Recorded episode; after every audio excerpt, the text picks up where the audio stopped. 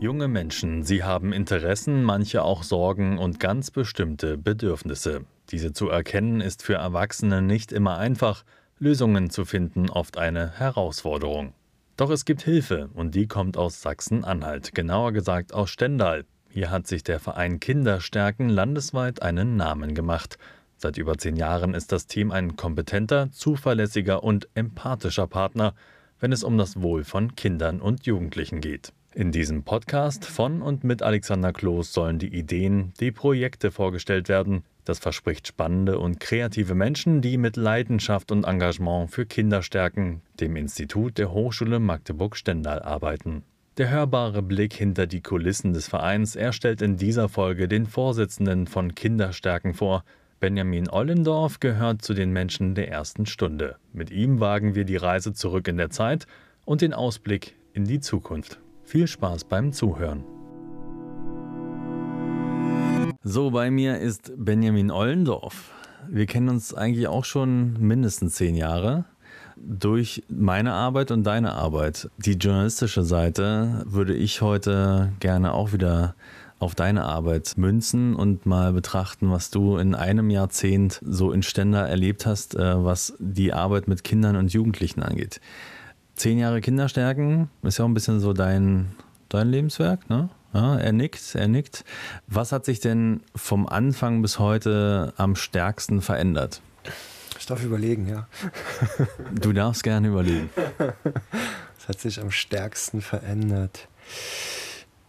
Ja, Kinderstärken hat ja ähm, angefangen als ja, euphorisches ähm, studentisches Projekt, beziehungsweise auch Projekt der Region, auch von regionalen Menschen, Studierenden, Professorinnen und Professoren gegründet, der Hochschule auch ähm, um sich für Kinderrechte einzusetzen, um ähm, Kinder und Jugendlichen eine stärkere Stimme zu geben in der Gesellschaft, auch in Stendal.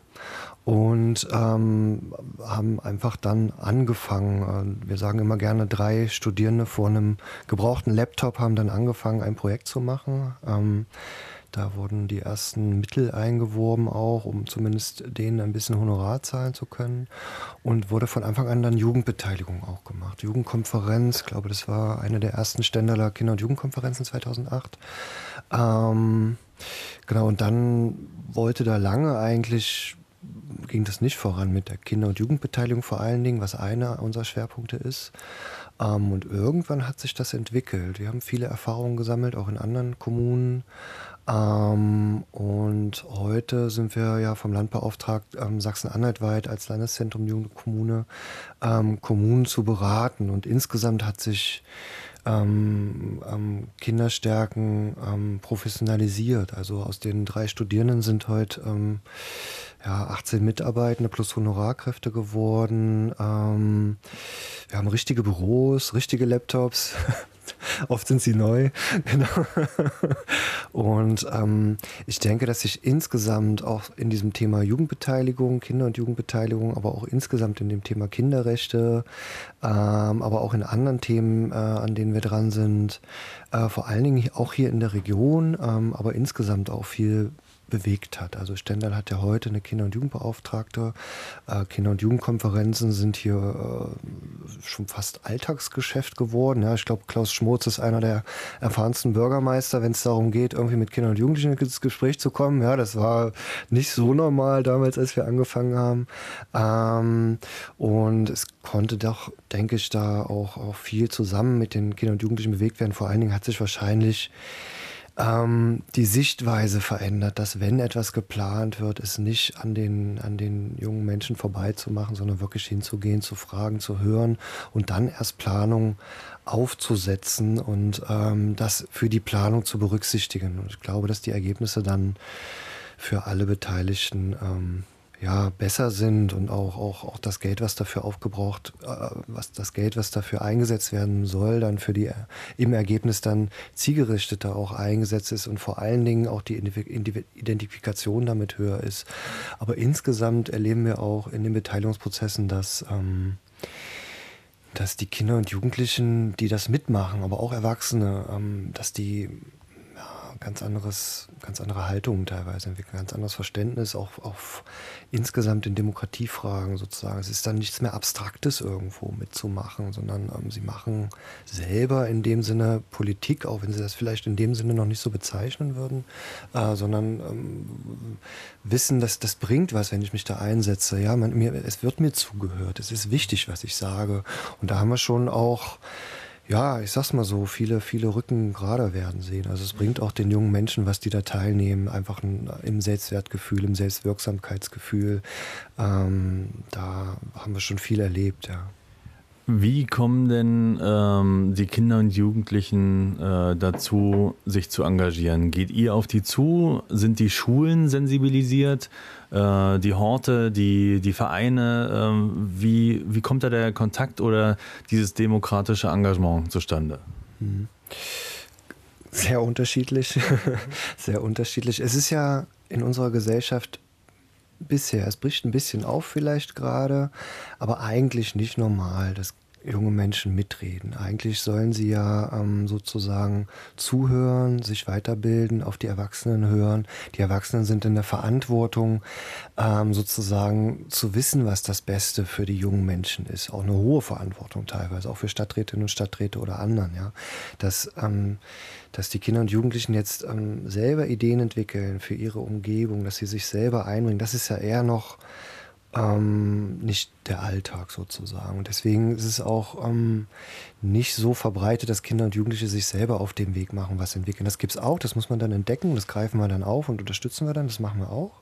Ähm, aber ansonsten versuchen wir das schon auch zu initiieren und, und, und, und sie dazu zu bringen. Und wenn sie das einmal gemacht haben, dann bleiben sie oft auch am Ball. Also wir haben auch Kinder und Jugendliche hier, die dann heute auch ähm, ja, politisch unterwegs sind, die sich weiter einbringen oder bestimmte Funktionen auch in Vereinen und anderen äh, Gremien übernehmen.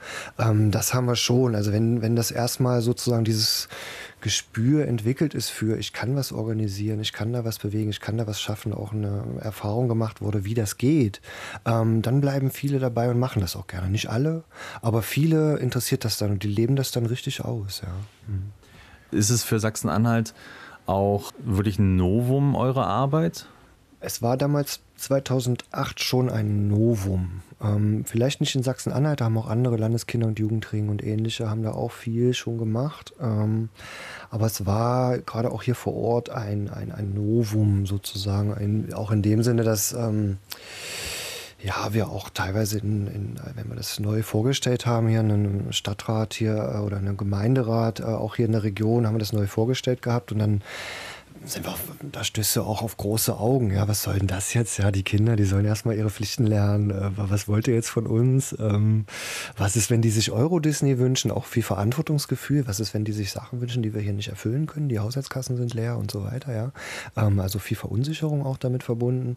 Und mittlerweile ist das, glaube ich, Kinder- und Jugendbeteiligung nichts mehr, was, was, ähm, was jetzt so abgelehnt wird, sozusagen, sondern es ist ähm, schon klar, dass es sowas gibt, dass es sowas auch braucht teilweise. Viele Kommunen kommen jetzt auch auf uns zu und, und, und fragen, Mensch, wir haben das jetzt vor, wie geht das, könnt ihr uns helfen, wir, wir wollen daran, wir brauchen das auch, wir müssen unsere Jugend hier halten, wir müssen uns besser auf die einstellen. Ähm, das ist jetzt zunehmend ja Usus sozusagen, zumindest ähm, auf fachlicher Ebene, auf politischer Ebene und äh, ansonsten in viele gesellschaftliche Bereiche. Da kann Jugendbeteiligung auch noch stärker werden. Ja, das. Gab es das aber äh, früher in Niedersachsen oder Bremen oder wo auch immer? Gab es das schon länger als hier?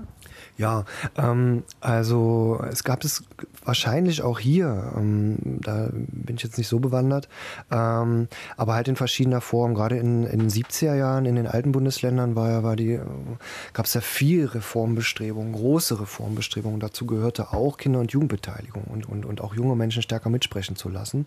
Das gab es da alles schon, das ist da sehr ähm, auch, auch, auch mit Jugendverbänden, zum Beispiel Kreiskinder- und Jugendringe oder überhaupt Kinder- und Jugendringe ist da sehr stark, sehr verankert oder stärker als hier, auch wenn es sich noch nicht überall durchgesetzt hat. Da haben wir hier erst wieder angefangen sozusagen dann, auch wenn es hier wahrscheinlich äh, auch in, in der DDR wahrscheinlich andere Formen gab von, von, von äh, Mitmachen, Verantwortung übernehmen, Sachen zu organisieren sozusagen, äh, unter anderem Vorzeichen, unter anderen Bedingungen, auch unter anderen äh, ideologischen äh, Bedingungen, die da herrschen, sozusagen, gab es äh, doch auch in der DDR natürlich Sachen, wo sich Kinder und Jugendliche eingebracht haben und wo sie auch selber Sachen organisiert haben, sozusagen. Ja. Mhm.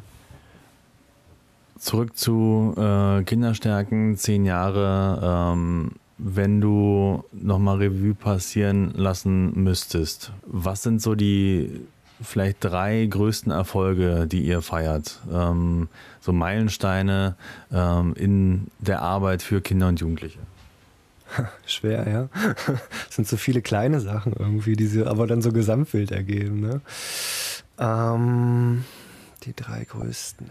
Du kannst auch die, du kannst auch äh, die schönsten kleinen Erfolge äh, zum Gesamtbild fügen. Also was, was macht äh, Kinderstärken ähm, vielleicht auch so erfolgreich?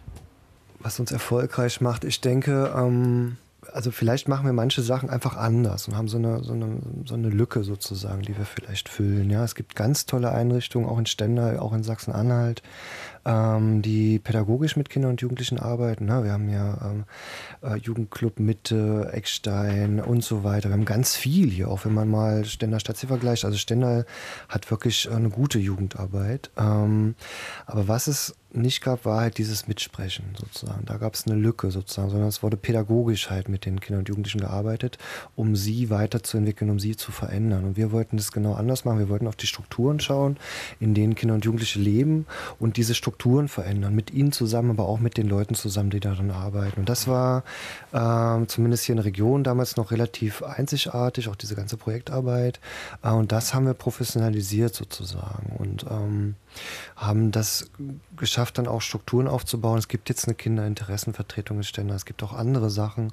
Ähm, mittlerweile, für die wir uns auch eingesetzt haben, sodass, ähm, sodass wir denken, dass, dass dieses, ähm, dieses, äh, ja, diese Weiterentwicklung der Lebenswelten von Kindern und Jugendlichen auch ein Thema geworden sind, dass man nicht nur sie sozusagen verändert, sondern auch es ihnen einfacher macht in den Welten, in denen sie leben. Ja, dass das, da arbeiten wir dran und da gab es schöne Sachen. Also wir hatten ja ein großes Kita-Projekt am, am Anfang auch. Ähm, da haben wir mit sieben Kindertageseinrichtungen gearbeitet, ganz eng, konnten auch, auch Gelder für die Kitas einwerben, damit sie bestimmte Sachen machen können. Ja, das, in der evangelischen Kita hier in Stenner gibt es jetzt ein Baumhaus und so weiter. Also da gibt es tolle Sachen, sind da entstanden.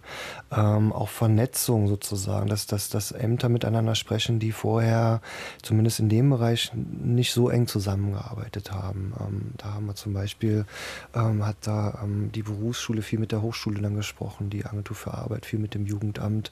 Und das ist viel gewachsen, auch damals, was, was bis, sich bis heute auch fortsetzt, auch wenn wir da jetzt nicht alleine Schultern sind, sondern aber so eine Entwicklung mit angestoßen haben.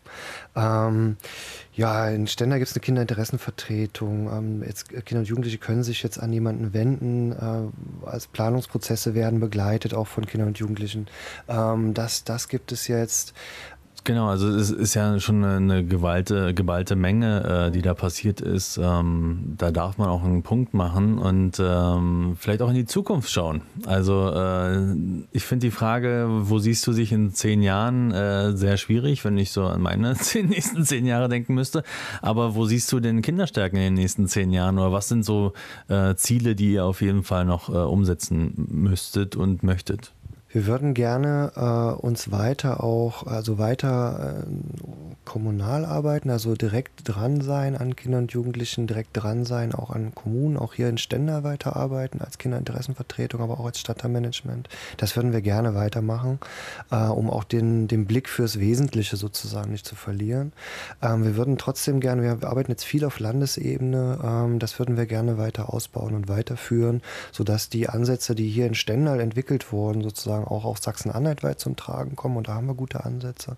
Wir würden gerne noch stärker forschen, die Verbindung mit der Hochschule jetzt noch weiter ausbauen. Susanne Bokowski, die da Kinderstärken ja maßgeblich aufgebaut hat als Geschäftsführerin, ähm, die ist jetzt Professorin an der Hochschule, sodass wir da auch schauen, dass wir da ähm, Forschungsprojekte initiieren, die uns und allen, die da dran sind an diesen Themen, dann wieder helfen, bestimmtes Wissen aufzubauen, was es wieder ermöglicht, mit noch besserer Qualität und noch besser sozusagen die Sachen, die wir da mit den Kindern und Jugendlichen, aber auch mit den Erwachsenen machen, umzusetzen sozusagen. Das, das sind unsere drei Ziele, also kommunal das noch stärker auszubauen auf Landesebene und äh, uns in der Forschung noch, noch weiter zu etablieren auch. Hm. Reichen da 18 Mit Mitarbeitende oder äh, werdet ihr da bestrebt, äh, noch ein größeres Institut daraus zu machen? Ich glaube, die Strukturen müssen zu dem passen, was wir vorhaben. Wir haben jetzt nicht das Ziel, irgendwie jetzt äh, zu expandieren oder zu wachsen oder sonst irgendwas, sondern das, was wir machen wollen, muss äh, dazu, da ist es halt schön, wenn, wenn, wenn dazu sozusagen die Mitarbeitenden, die das machen, die Zeit haben, das auch in, in einer guten Qualität umzusetzen, weil sonst bringt es niemandem was. Und ähm, es könnte sein, dass wir ähm, auch in Sachsen-Anhalt noch weitere Standorte eröffnen äh, im kommenden Jahr. Ähm, da braucht es dann auch Leute, die dann vor Ort arbeiten ja, und dann wachsen wir. Aber es, es, geht jetzt nicht darum zu wachsen oder wir gucken nicht, oh, jetzt sind wir schon 19 oder jetzt sind wir 20, sondern wirklich, was ist sinnvoll, was ist zu tun und was brauchen wir aber auch dafür an Zeit, um das wirklich machen zu können, weil das ja, denkt man immer nicht, aber auch so eine Jugendkonferenz oder auch andere Sachen, das, das braucht Vorlauf. Also das braucht schon auch Arbeit. Jeder oder jede, die schon mal eine Hochzeit oder einen größeren Geburtstag geplant haben, wo irgendwie 30 Leute da sind, weiß, was das für Arbeit macht und für Stress, ja. Und davon haben wir zig Sachen im Jahr irgendwie, ja. Und das, das muss, das muss, das bildet sich dann auch in Arbeitszeit ab, ja. Man braucht, braucht Personal, ja. ähm also wenn er, das ist ja schön, dass ihr da diesen, diesen wirtschaftlichen Gedanken auch rausnehmen könnt ne, äh, und nicht auf äh, Krawall groß werden müsst. Das letzte Jahr oder auch dieses Jahr noch, ähm, du sagst, äh, große Hochzeiten planen, äh, Menschenmengen waren ja auch äh, ziemlich schwierig zu planen äh, in der Corona-Zeit. Ähm, hat das die Arbeit da auch verändert äh, oder musstet ihr anders handeln, um halt auch die ähm, Interessenvertretungen äh, ja, zusammenzubringen? Es hat die Arbeit sehr verändert, ja. Ähm, sehr verändert, sehr ins Digitale auch gebracht. Also wir haben, haben, Schulungen dann digital durchgeführt. Wir haben eine große landesweite Kinder- und Jugendkonferenz gerade auch zu Corona mitbegleitet. Das Land da unterstützt, auch das umzusetzen. Ähm, wir haben uns mit Kindern und Jugendlichen dann digital getroffen und so weiter. Ähm, mit Fachkräften auch, auch, auch Fortbildungen digital gemacht. Das ist, wir haben viel dazugelernt dann. Wir haben, sind jetzt dieses ganze, das wurde ja viel beschworen, dieses digitale, auch digitale Jugendarbeit zu machen. Das ist ja stark im Kommen und, und junge Menschen sind heute in virtuellen Räumen viel unterwegs. Aber wir haben auch gemerkt, dass gerade auch die jungen Menschen ähm, sehr dankbar sind für persönlichen Austausch. Das haben wir auch gelernt in der Zeit. Das Digitale funktioniert, man kann das machen, das macht auch Spaß. Ähm, das ist auch bequemer. Dann kann jeder von der Couch zu Hause sonntags mal nebenbei sich mal reinsetzen, zwei Stunden, ja, hat trotzdem Spaß und kann trotzdem seinen Beitrag leisten oder ihren Beitrag leisten. Ähm, aber es braucht auch das Persönliche. Gerade junge Menschen waren nachher so abgefrühstückt von diesen Digitalformaten, ja, ähm, digital in der Schule, digital zu Hause, digital nur mit Freunden treffen und dann sollst du auch noch digital dich irgendwie irgendwie ehrenamtlich engagieren. Ähm, das war dann schwer, auch zunehmend schwer. Also sind wir jetzt auch total froh, dass es wieder geht, sich persönlich zu treffen. Mit den Fachkräften hat es Vorteile gebracht. Wir sind ja auch landesweit unterwegs, bis nach Halle, bis nach Naumburg und so weiter. Und da sparen wir viel Zeit jetzt. Ne? Das, das hat einfach dann, man hätte sich auch vorher digital treffen können oder telefonieren, aber es war einfach üblich sozusagen, dass, dass wenn wir da eine Kommune beraten, Bürgermeisterin, Bürgermeister beraten, dass man sich halt persönlich trifft. Und das ist heutzutage auch durchaus möglich zu sagen, komm die Stunde, ähm, das machen wir über Zoom, da sparen wir vier Stunden Fahrzeit, ja, und haben das als Arbeitszeit dann noch raus sozusagen, da sparen wir viel Zeit gerade und können die wirklich sinnvoller einsetzen als irgendwie äh, im Zug gibt es ja nur noch, da kannst du arbeiten, aber auf der Autobahn zu sein oder sonst irgendwas. Ja, das, das hat auch viele Vorteile gebracht, aber mit den Kindern und Jugendlichen ist, ist Life is Life, ja. Hm. Genau, so wie äh, wir gerade auch äh, zusammensitzen können, das ist auch ein großer Vorteil, äh, ein Interview oder beziehungsweise ein Gespräch ähm, halt auch äh, von Angesicht zu Angesicht äh, führen zu können, um halt zehn Jahre Kinderstärken äh, auch zu zelebrieren, zu feiern und auch mal so einen Rückblick zu wagen und äh, den Blick voraus natürlich nicht äh, aus den Augen zu verlieren. Benjamin, vielen Dank fürs Gespräch. Ähm, wir könnten, glaube ich, noch stundenlang so weitermachen. Ähm, aber was wir halt wirklich festhalten können, die Arbeit mit Kindern und Jugendlichen im persönlichen Bereich ist euer Anliegen. Und wenn man dann mit dem einen oder anderen Bürgermeister dann nur digital kommunizieren kann, ist das auch mal ganz angenehm. Vielen Dank für über ein Jahrzehnt Vereinsarbeit, Benjamin Ollendorf. Kinderstärken, ein Institut der Hochschule Magdeburg-Stendal, die spannenden Projekte des Vereins und die engagierten Menschen dahinter. möchte ich Ihnen und euch in diesem Podcast weiterhin vorstellen. Viel Spaß beim Hören aller oder auch einzelner Folgen wünscht Alexander Kloß.